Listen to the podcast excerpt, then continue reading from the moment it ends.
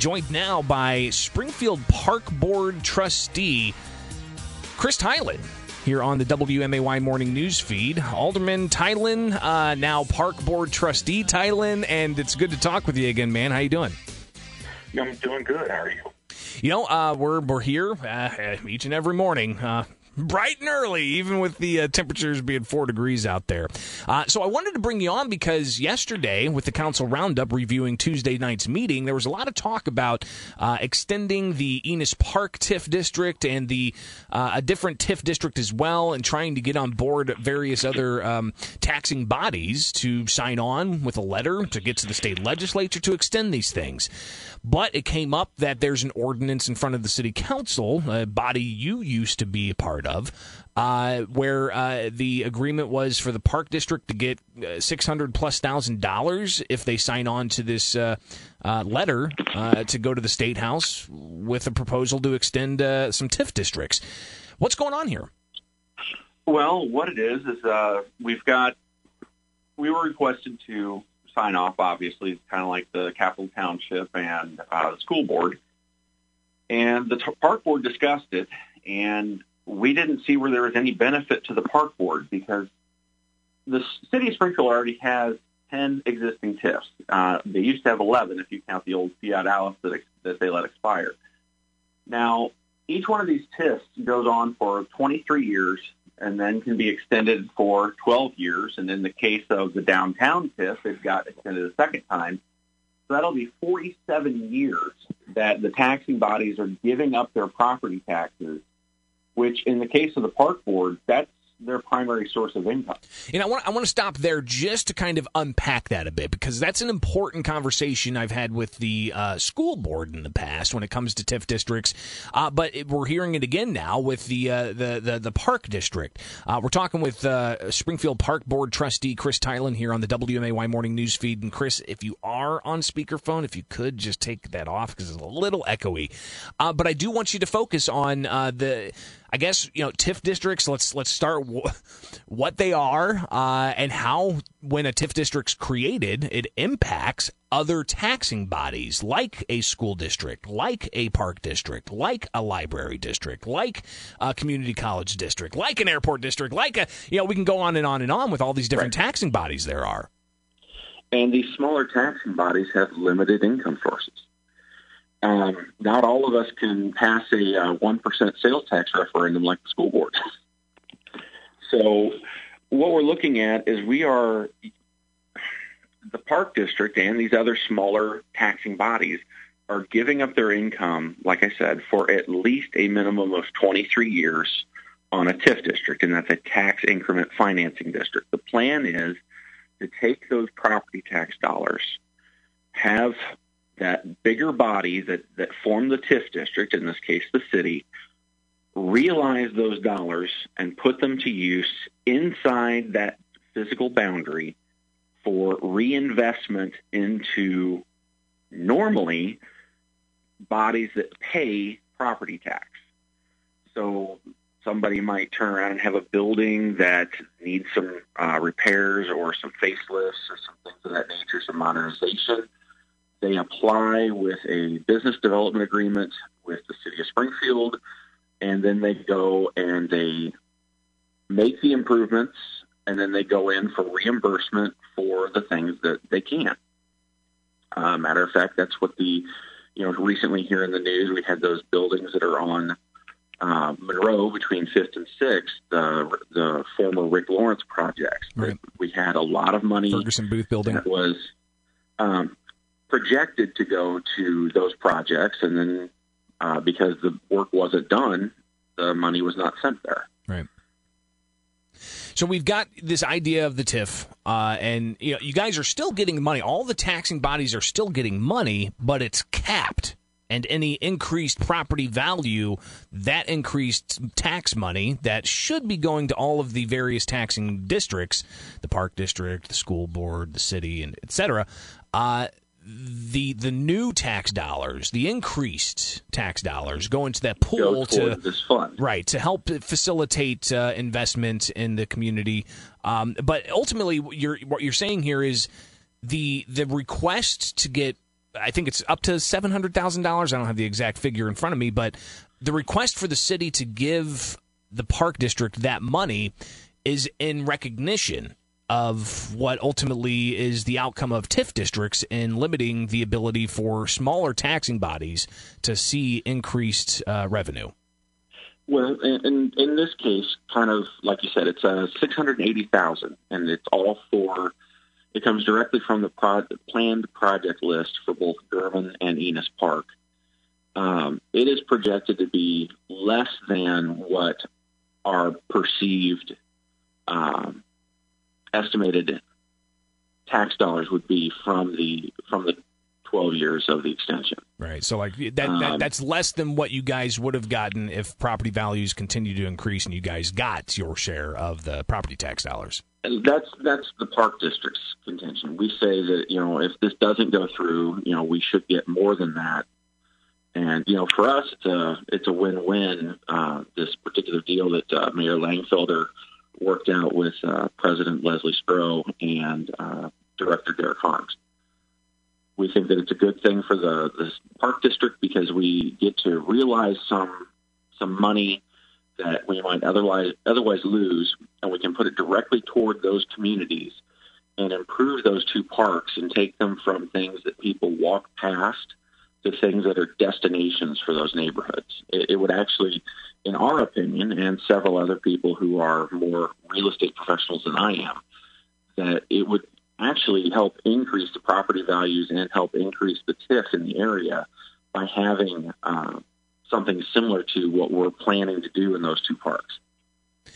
We're talking with Springfield Park Board trustee Chris Theilen here on the WMAY morning news feed about the back and forth of this uh, idea of extending a TIF district and the park board getting uh, six hundred and eighty thousand dollars for uh, signing on with that uh, that proposal to extend the TIF district. Uh, and some of the questions that were raised at the city council meeting on Tuesday, Chris, uh, included a list of you know what these dollars are going to go for is that list definitive or is it more kind of just you know we've got these proposals on a list and we may you know pick and choose kind of what we're going to be focusing on? No these are actually shovel ready projects that have been uh, deferred or delayed by the park district for multiple years. Um, these these were on there before i ever even got to the park district. Um, what happened was is in the process of the negotiations with the mayor's office uh, Director Harms um, put together a spreadsheet that had the actual here's the shovel ready projects, including, um, for example, $125,000 for for Enos Park to get a brand new playground equipment, zip line, very similar to what we have at the former Douglas Park, now called Duncan Park, and that's a very popular new uh, playground now that it's back open. And another 125,000 to do the same thing at German Park and update the playground equipment, zip lines, things for the kids to crawl through, slide through, modernized. Um, it's we're basing that cost directly off of what the cost was over at Duncan Park, and that's 250,000 of the 680. Um, also, six foot wide asphalt walking paths through both parks, giving people um, an option for their exercise and for walks with their dogs, with their friends, uh, etc. Uh, increased lighting for uh, safety considerations.